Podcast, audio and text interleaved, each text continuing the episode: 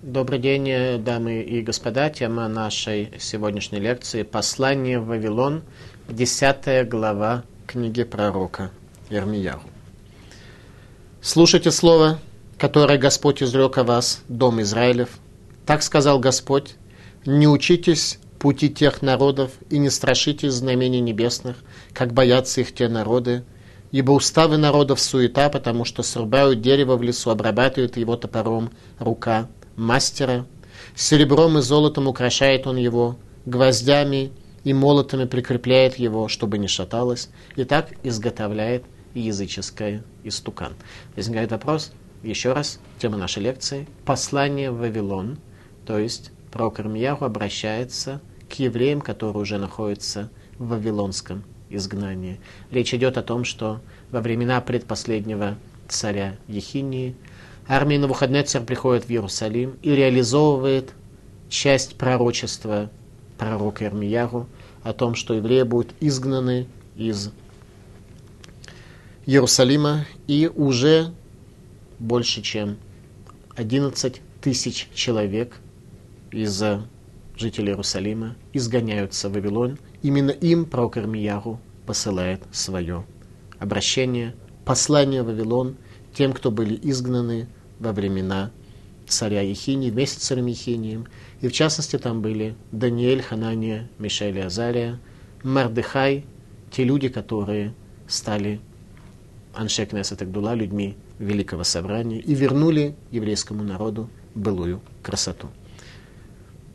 Десятая глава. «Слушайте слово, которое Господь изрек о вас, дом Израилев. Не учитесь пути тех народов, ибо еврейский народ впервые в истории оказывается среди народов, оказывается изгнан. Подобны они пугалу, те изделия языческие, которые делаются руками человека. Подобны они пугалу на бахче, и говорить не могут. Их носят, ибо не могут они сделать и шагу. Не бойтесь их, потому что не смогут они причинить зла, но и добра сделать они не в силах. Нет подобного тебе, Господи, велик ты, и велико имя твое могуществом. Тебя ли, царь народов, кто не убоится, как и надлежит это тебе? Ибо среди всех мудрецов народов и во всех царствах их нет подобного тебе, и все до одного они безрассудны и глупы. Свидетельство суетности учения их деревянный чурбан». То есть вся концепция идолопоклонства в конце концов сводится к некому изваянию или истукану из дерева или из металла. «Расплющенное в листы серебро, что привезено из Таршиша, и золото из Уфаза».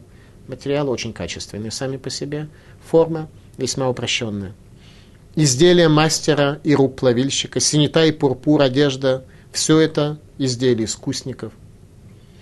А Господь, Бог есть истина, Он Бог живой и Царь вечный». Это и есть наследие надел еврейского народа. «От гнева его содрогнется земля, и не могут снести народы ярости его. Так скажите им: божества, которые не сделали неба и земли, сгинут земли этой и из поднебесной этой. Он тот, кто сотворил землю силою своей, он основал вселенную мудростью своей, разумом своим он распростер небеса. По глазу данному им воды шумят в небесах, и он поднимает тучи с края земли, творит молнии для дождя, выпускает ветер из хранилищ своих. Всяк человек утратил разум свой, всяк плавильщик осрамил себя истуканом, ибо выплавленная им есть ложь, и нет в них духа». То есть пророк Ирмеяу обращается к изгнанным в Вавилон с тем, чтобы оградить их от идолопоклонства и влияния этих языческих элементов, которые окажутся на земле их изгнания. «Они тщета, плод заблуждения, в час их расплаты пропадут они. Не таковы, как они, тот, кто есть удел Якова, ибо он творит все, а Израиль — колено наследие его, Господь Цваот имя его. Собери с земли пожитки свои, сидящие в осаде. Ибо так сказал Господь на сей раз: как испрощу, выброшу я жителей этой страны, и наведу я на них беду, чтобы они были наказаны по заслугам. Увы, горе мне, мучительно рана моя, а я думал, что это лишь хворь, что это лишь хворь, и я перенесу ее». Обратите внимание, Пророк Ирмеяу говорит, подводит итог, почему наша жизнь не работает, почему Всевышний не улыбается нам и почему у нас нет успеха. Мучительно рана моя, а я думал, что это всего лишь хворь. Обычно люди, когда смотрят на других, то зачастую могут заметить таких людей, которые, ну, совсем такие израненные, совершенно непонятные, так что иногда мы даже задаем вопрос, как Бог вообще такое может терпеть на земле. Хотя Бог тоже знает его существование и терпит. Это факт, что человек по земле ходит. Тем не менее, что касается каждого из нас, то мы считаем, что если у нас есть какие-то недостатки, то они лишь какие-то очень такие временные, несущественные. И, конечно же, Бог относится к нам с пониманием и со снисхождением, потому что мы такие же на самом-то деле хорошие. Так вот, пророк говорит, что на самом деле это неправильное воззрение, в первую очередь на самого себя. «Мучительно рана моя». Рана у нас очень серьезная, очень болезненная, а в конце концов нас приводит к смерти. А я думал, что это лишь хворь, и я перенесу ее, так говорит каждый. А потом вдруг оказывается, что жизнь его не работает, и в его жизни Иерусалим разрушается. «Разорен шатер мой». Это храм для всего еврейского народа, и у каждого свой шатер тоже не очень хорошо работает. «Все веревки мои порваны, сыны мои ушли от меня, и нет их. Некому уже раскинуть шатер мой и поднять покрывала мои, ибо неразумны были пастыри и не искали Господа, поэтому не преуспели они, и разбрелась вся паства их. Слышь, вот доносится весть, и идет сильный шум из страны северной, чтобы превратить города Иудеи в пустыню и в жилище шакалов».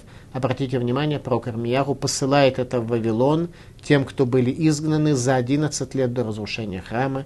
Им он говорит о том, что этот город будет разрушен. «Знаю я, Господи, что путь человека не во власти его, и не во власти идущего направлять свои стопы. Покарай меня, Господи, но в меру, не гневом Твоим, чтобы Ты не убавил меня».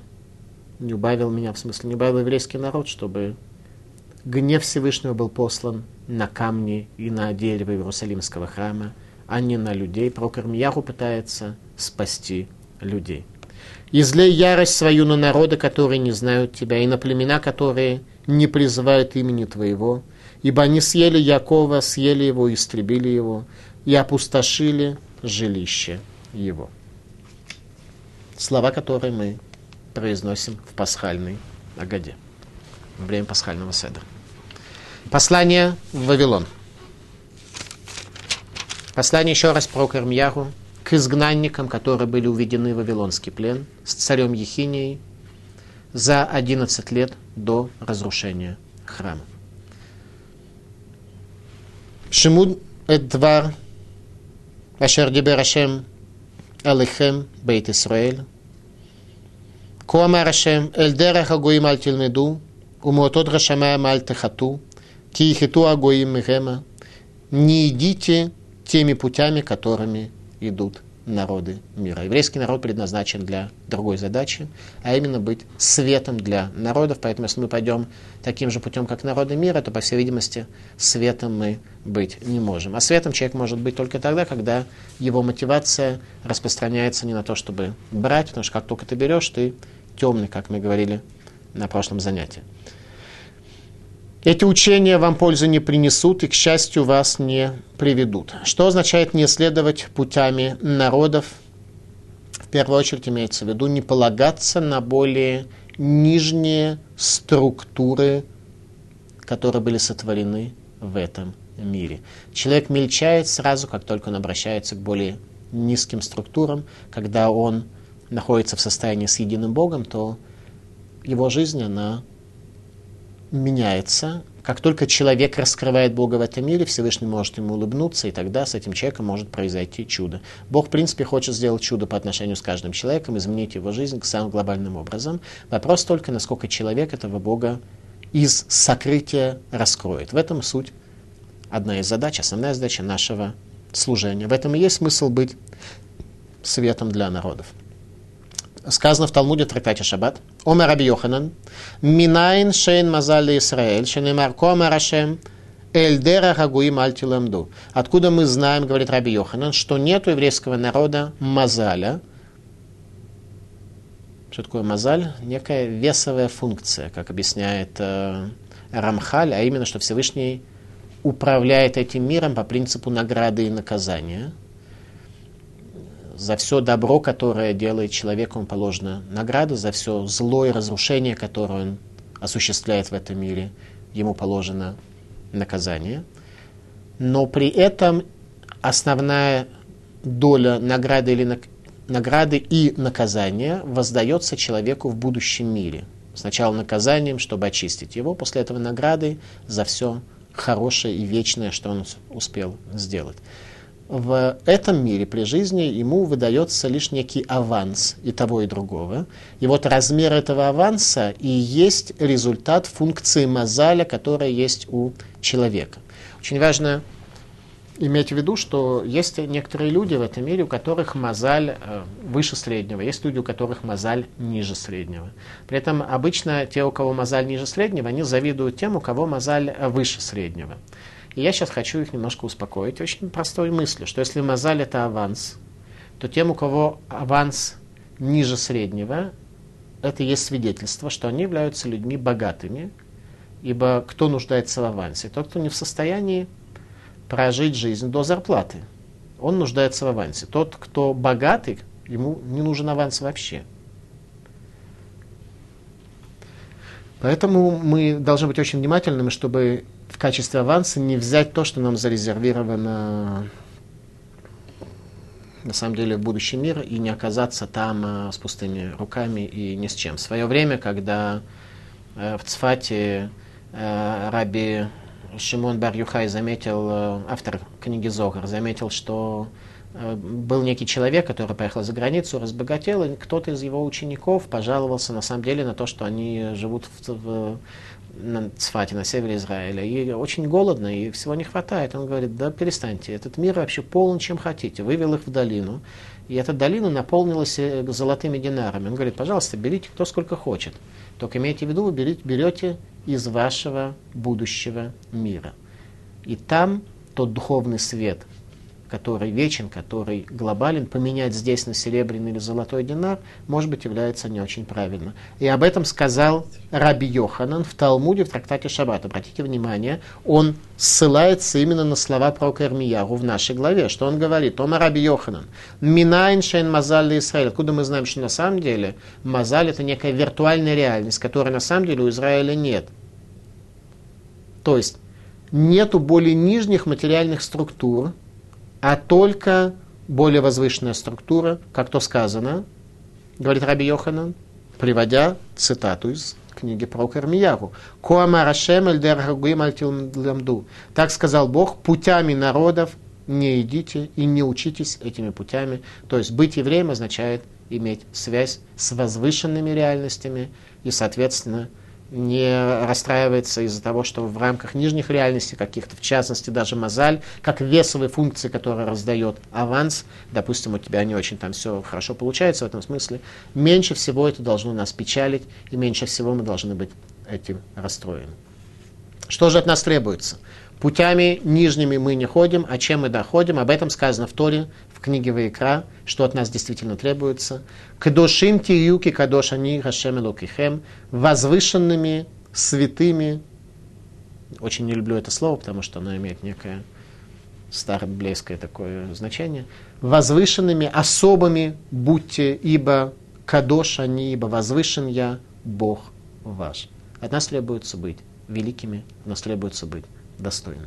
И меньше всего обращать внимание, как у нас там аванс происходит. Ибо сказал царь Давид в псалмах: «Они вевьёны галилушмеха», бедные и нуждающиеся восхвалят имя Твое.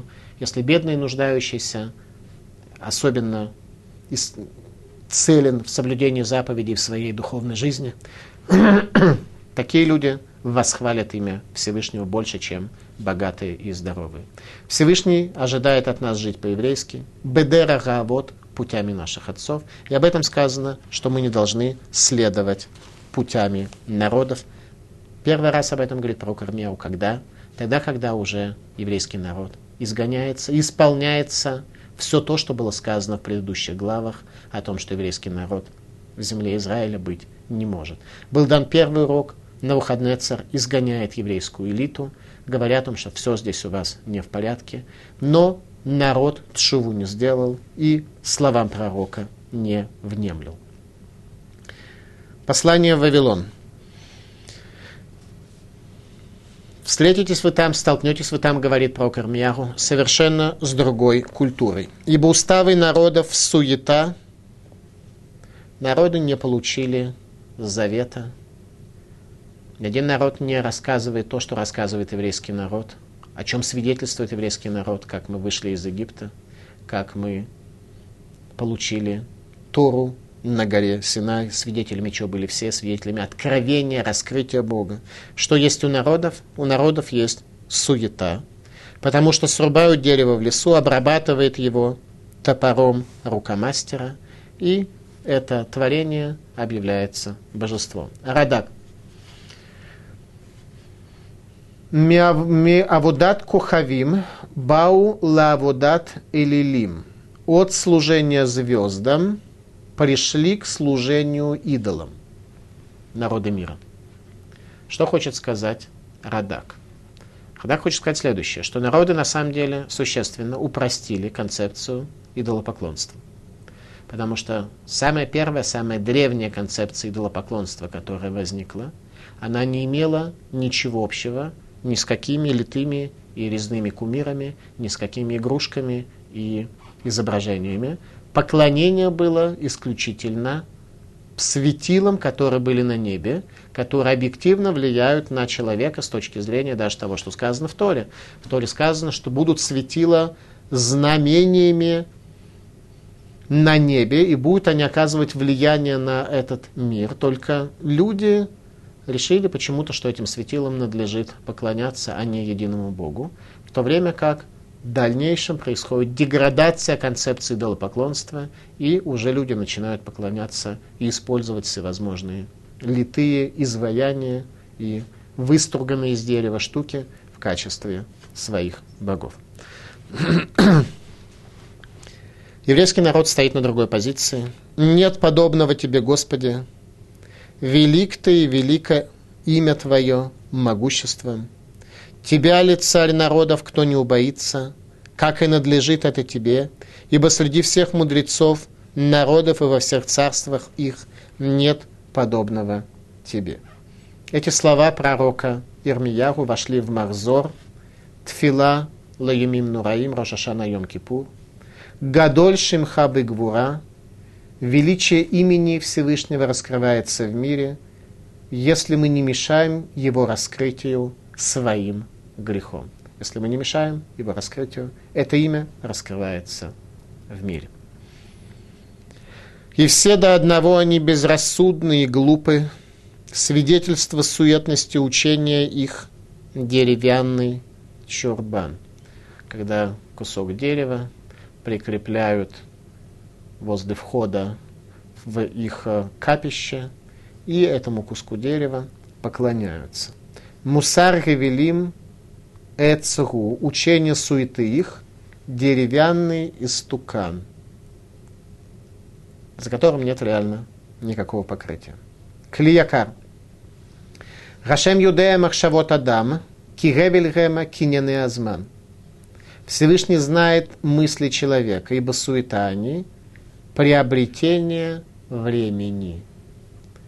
То есть очень много нашей энергии тратится на приобретения, связанные со временем, которые мы с собой в могилу не унесем. И наши мудрецы называют это состояние ревель, суета. То есть когда человек тратит свою энергию, свои силы ради приобретения того, что умирает вместе с ним и попадает в могилу вместе с ним, а дальше никуда не поднимается. Это и есть суета, та суета, которая отрывает человека от вечности. Ибо то, что отрывает от вечности, по определению является суетой, которая пропитывает человека и мешает ему дальше двигаться за своей вечностью. Еще раз. «Юдея Гашем махшавот адам» — это мысли человека, мышление человека, мысли человека, чаяние, желание.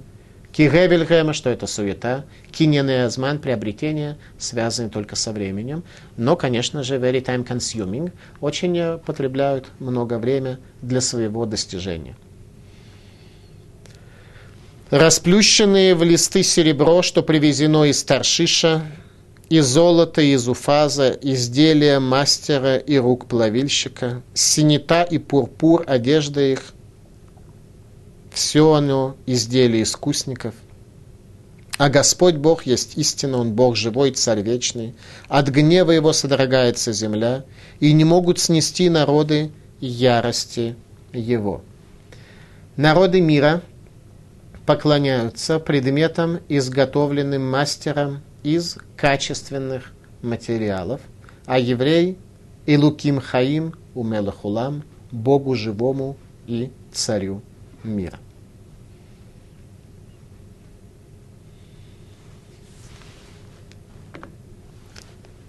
Есть одна фраза, которую пророк Ирмияру в своей книге помещает на арамейском языке, на том языке, который понимает Навуходнецер, царь Вавилона. Всего лишь одна фраза.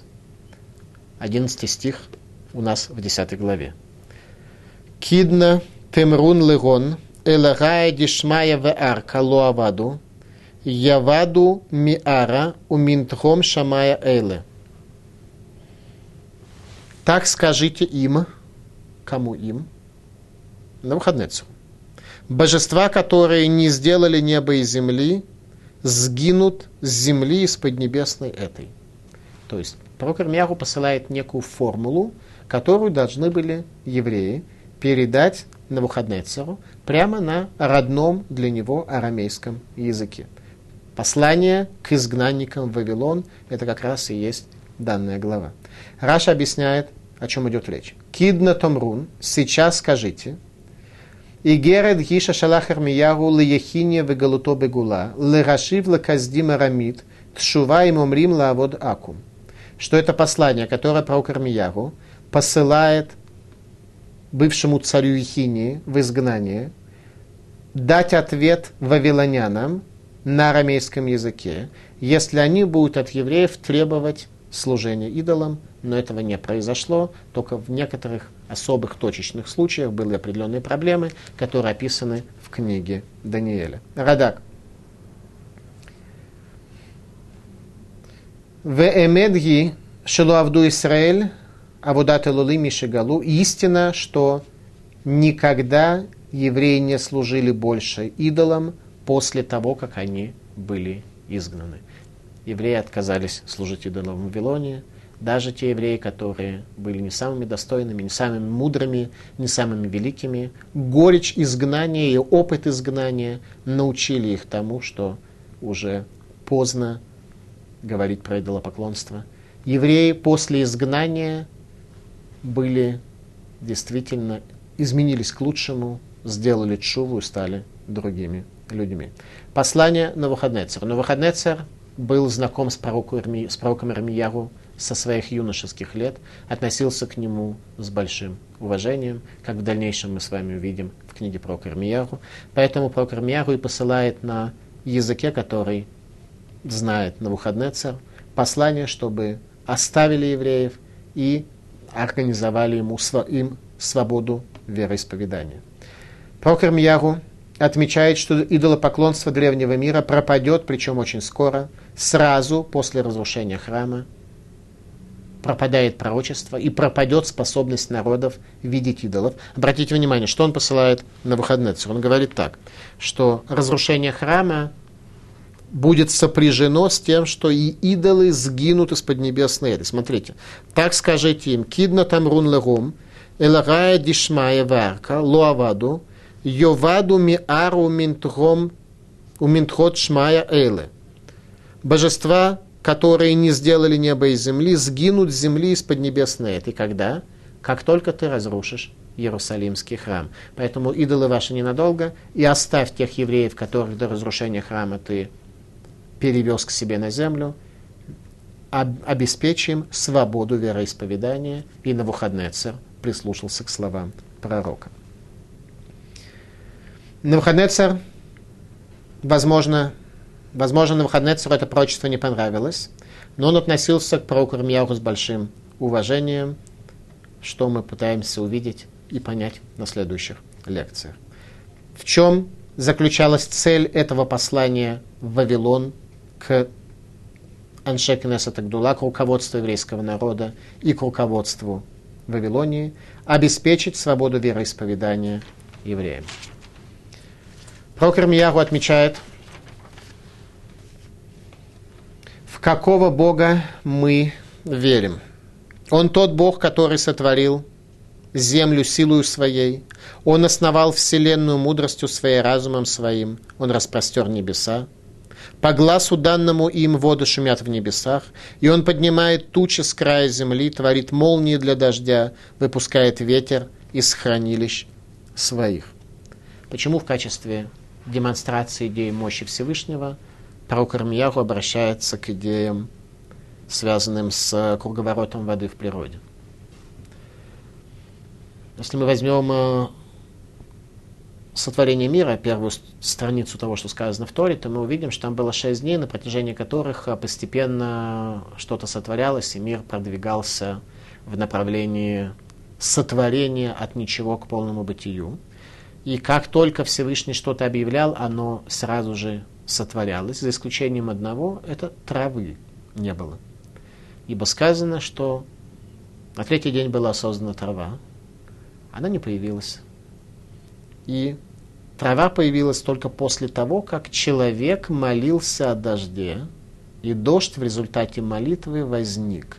То есть дождь — это то, что является результатом связи между эльюним и тахтуним, между возвышенным и приниженным. И это тот Бог, который создал такую реальность и создал человека, обладающего способностью исправить себя и предпочесть духовное телесному и прийти к служению Всевышнему и принести дождь и благословение в этот мир. Пророк Ирмеяху отмечает, в какого Бога мы верим.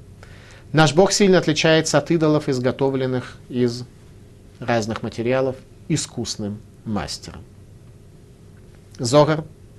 Дегуми такен ара – это тот Бог, который занимается исправлением этого мира посредством человека. Он тот, кто сотворил землю силою своей, радак. Осе эрец бекухо, сотворил землю силой своей.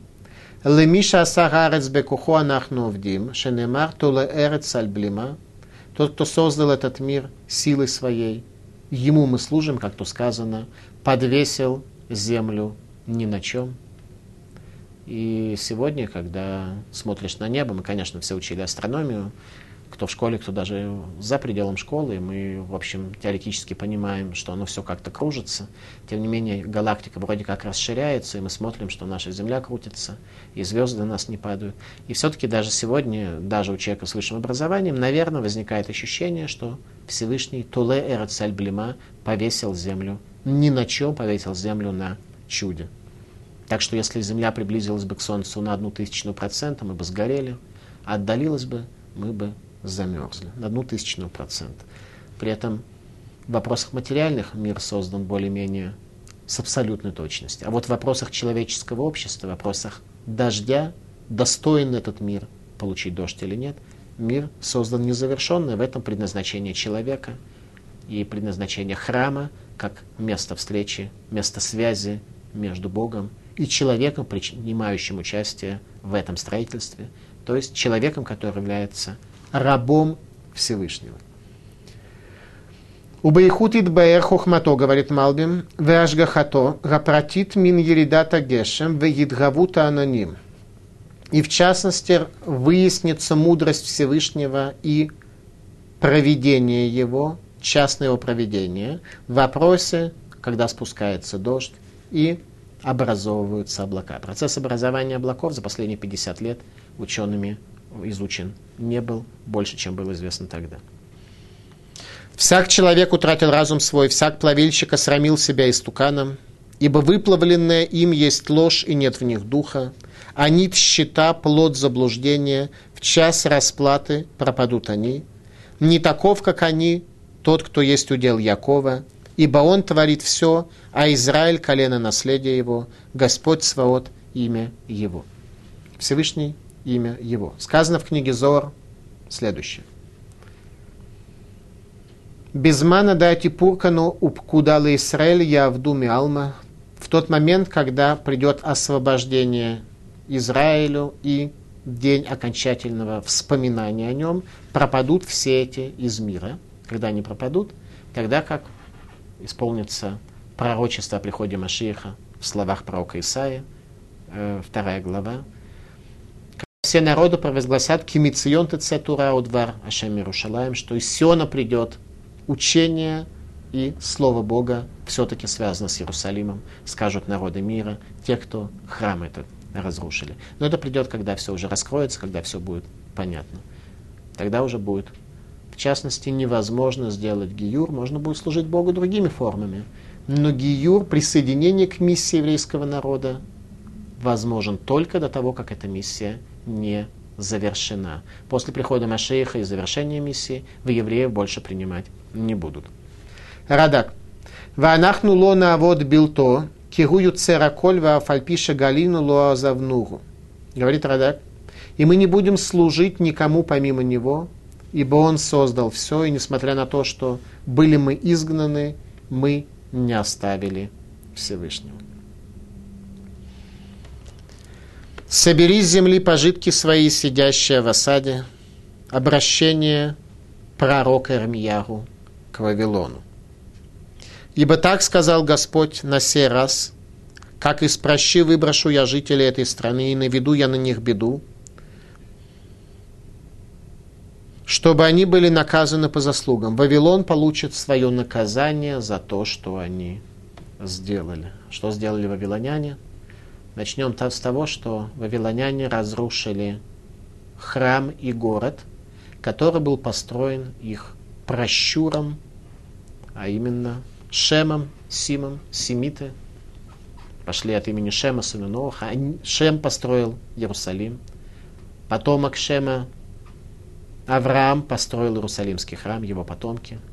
Потомки Шема, вавилоняне, этот Иерусалимский храм разрушили. Поэтому обращение к Вавилону. Ждет их наказание за то, что божественный шатер, место Бога в этом мире они разрушили. Ума кенегед Бавель. И что сказал пророк по отношению к Вавилону, говорит Радак.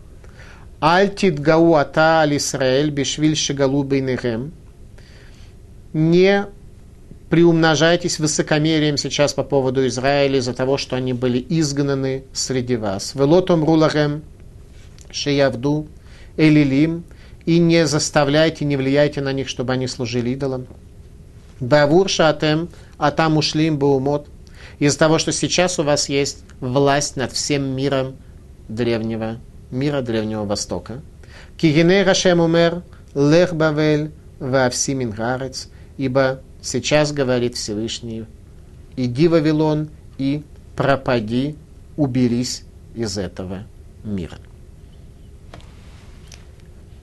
Ойли аль-шеври нахала макати, вани амарти ахзе хали весаэну.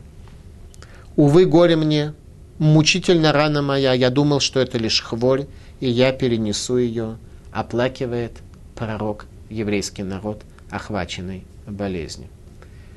Очень важно иметь в виду, что когда у человека серьезная болезнь, и он не чувствует боли, это означает, что болезнь уже практически победила человека, и он уже близок к смерти. Чем меньше человек чувствует боль, тем означает, что его ситуация хуже. Так вот, когда человек чувствует, что у него несерьезная болезнь, а лишь некий сбой, то это проблема. Об этом говорит Малбим. Они хашавти шейнли эл холи зелывад, рциноломар холи хат прати. Каждому кажется, что у него есть какая-то лишь небольшая боль, небольшая болезнь, небольшой недостаток. И человек отказывается увидеть, что ему нужно исправить себя, потому что исправлять себя – процесс сложный, процесс, который требует от человека эго свое. Попрать, а высокомерие, как правило, нам не позволяет это сделать. Высокомерие, страхи, разные механизмы есть. У злого начала множество механизмов, как помешать нам исправить себя и излечить нашу болезнь. Изгнание из Иерусалима. «Разорен шатер мой, и все веревки мои порваны, те веревки, которые этот шатер держит, устанавливают в Иерусалиме. Сыны мои ушли от меня, и нет их, и некому уже раскинуть шатер мой и поднять покрывала мои. Радак. Емшиль Иерушалаем ло орель. Всевышний в качестве примера Иерусалима приводит шатер. Иерусалим — шатер Всевышнего. Мидраш Зута. Амар Ирмияху лифней кодеш баругу. Ми потеях аль Исраэль кина. Атау малахи ашарет. Сказал Ирмияху, Всевышнему благословлен он, кто начинает плач о Израиле, ты или ангелы служения. Амара кодеш баругу, ани потеях тхила, у малахи ашарет, у ним ахарав. Сказал Всевышний, благословлен он, я начинаю слова плача о Иерусалиме, и ангелы служения отвечают за мной. То есть эти слова: разорен шатер мой, и все веревки мои порваны, сыны мои ушли от меня, и нет их. Кто говорит о сыновьях? Не пророк. Это плач Всевышнего по поводу разрушения храма. Послание в Вавилон еще раз о том, что Иерусалимский храм еще не разрушен, но Всевышний уже оплакивает его будущее разрушение. Пророк Ишаяху. Генералим цаку хутса малахей шалом маривкаюн. Пророчество пророка Ишаяху о том, что будет происходить в мире перед разрушением храма. Обратите внимание, не после разрушения, а перед разрушением храма на небесах уже плакали об этом храме, который ждет разрушение. И вот ангелы кричат вовне, и ангелы служения горько плачут. Писик Тарабати. Что это за веревки, которые сдерживали этот шатер? Коль митарей нитаку, все веревки были порваны. Зу сангидрин шахарей думейлу улам кемитарим. Это сангидрин, место законодательства Торы, которое похоже для мира, как веревки, которые этот мир сдерживают. Когда Всевышний подвесил Гаарет Сальблима, повесил мир ни на чем, то это ни на чем, на чем он повесил, это Сангедрин, который законом дает этому миру свое существование. Разорен шатер мой, и все веревки мои порваны. Ибо неразумны были пастыри, не искали Господа. Руководители еврейского народа Бога не искали, искали какие-то другие дела. Поэтому не преуспели они, и разбрелась вся паства их. Слышь, вот доносится весть, идет сильный шум из страны северной, чтобы превратить города Иудеи в пустыню, в жилище шакалов. Всего это еще не произошло, все это происходит. Поднимается ветер для того, чтобы разорить землю Израиля. Знаю я, Господи, что путь человека не во власти его, и не во власти идущего направить стопы свои.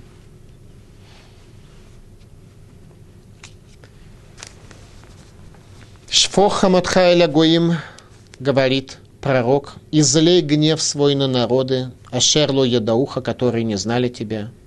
Вальмиш поход Ашер Бешим Халокарау, и на семейство земли, которые имя твое не провозглашали, не взывали к тебе.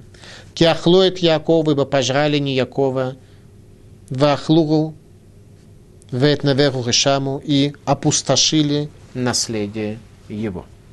Этот стих книги пророка Ирмияху выглядит, на первый взгляд, немного тяжеловато.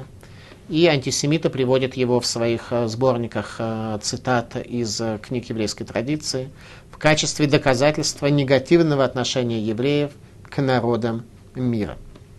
На самом деле пророк Ирмияху не первый, кто эти слова сказал. Эти слова приводились в пасхальной агаде. Но первым, кто их сказал, был царь Давид в псалме. семьдесят девятый псалом. Царь Давид это сказал как пророчество о будущем, которое может осуществиться, если еврейский народ не будет достоин. В чем же смысл этих слов?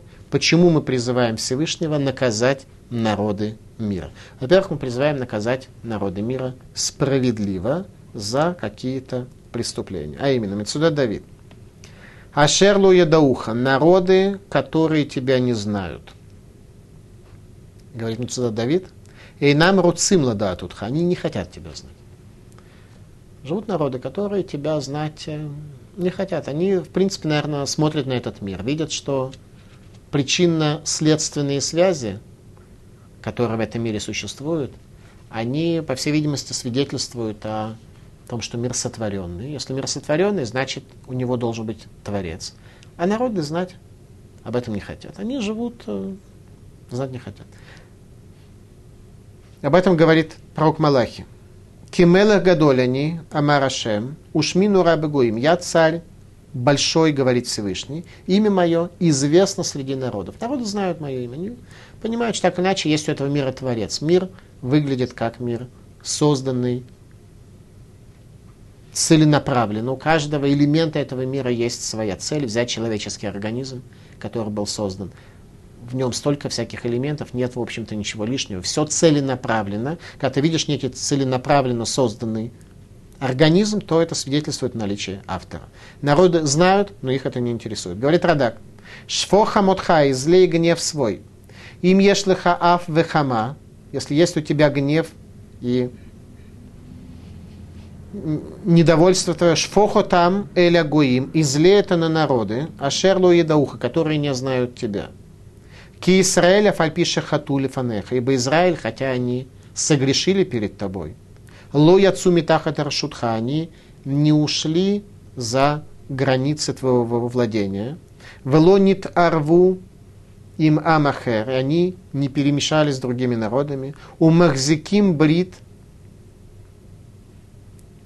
«вешомрим рова мицвот», и соблюдают большую часть заповедей, «векурим бешимха», и провозглашают в этом мире имя твое, «умит палалим лифанеха», и молятся перед тобой, «вафальпи шейн либам нахон, яшу вот быть шувай», хотя сегодня еще сердца у них не готовы, они вернутся еще к тшуве, «ки ло аватта тиква бахем», ибо ты не потерял надежды своей по отношению к ним, «вот еш бахем цадиким».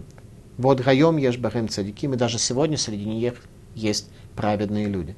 То есть, когда Всевышний наказывает еврейский народ, то вот царь Давид говорит, обрати внимание на другие народы, как они живут, чем они живут, какая цель, какой смысл у них. Я думаю, что если народы мира, и в частности те антисемиты, которые это добавляют в цитатник, просто поняли бы тот контекст, в котором, в котором сказано, что Всевышний создал человека, любой нации, любой народности, для того, чтобы эти люди были созидательными в исполнении его воли. Он хозяин этого мира. И народы оставили его мир и живут тем, чем живут. Поэтому и говорит пророк, в первую очередь, вспомнить о них. И эти народы пришли для того, чтобы разрушить Иерусалимский храм, место связи между Богом и человеком в этом мире. Из-за грехов еврейского народа, это верно, но еврейский народ совершал какие-то грехи, тем не менее он был верен завету, говорит пророк Ирмеяу. Народы это уничтожили. Э, неделю тому назад я ездил по Литве, проверял состояние кладбищ старых еврейских и мест массового уничтожения, и заехал в город Купишкис, где находилась синагога, которая превращена в библиотеку. И пока я ходил и смотрел, кто-то из литовских сотрудников спросил меня, что я здесь, собственно, говорю. Я объяснил, что это наша синагога. На что мне сказали, что это была ваша синагога, а теперь это наша. Я сказал, вы абсолютно правы. Это действительно была синагога, которая была наша, потому что евреи собирали деньги, отдавали последнее, чтобы ее построить. Они молились в этой синагоге. И пришли вы, ваши деды, и уничтожили этих евреев, их убили. Их книги священные сожгли, а место, где они молились, вы превратили в библиотеку. Об этом говорит, именно об этом и говорит пророк Ирмеяу, приводя здесь слова из псалмов. «Излей ярость свою на народы, которые не знают тебя». Которые не знают тебя, не знают тебя, но знать на самом деле не хотят. Они опустошили твой храм, они опустошили твои малые храмы, синагоги, превратив в частности Литву, в место, где двести двадцать мест массового уничтожения еврейского народа, который жил в Литве, любил эту страну и соблюдал законы той страны, молился, синагоги разрушена. Послание пророка Ирмияру в Вавилон. «Слушайте слово, которое Господь изрек о вас, дом Израилев. Так сказал Господь: не учитесь пути тех народов и не страшитесь знамений небесных, как боятся их те народы». Спасибо за внимание.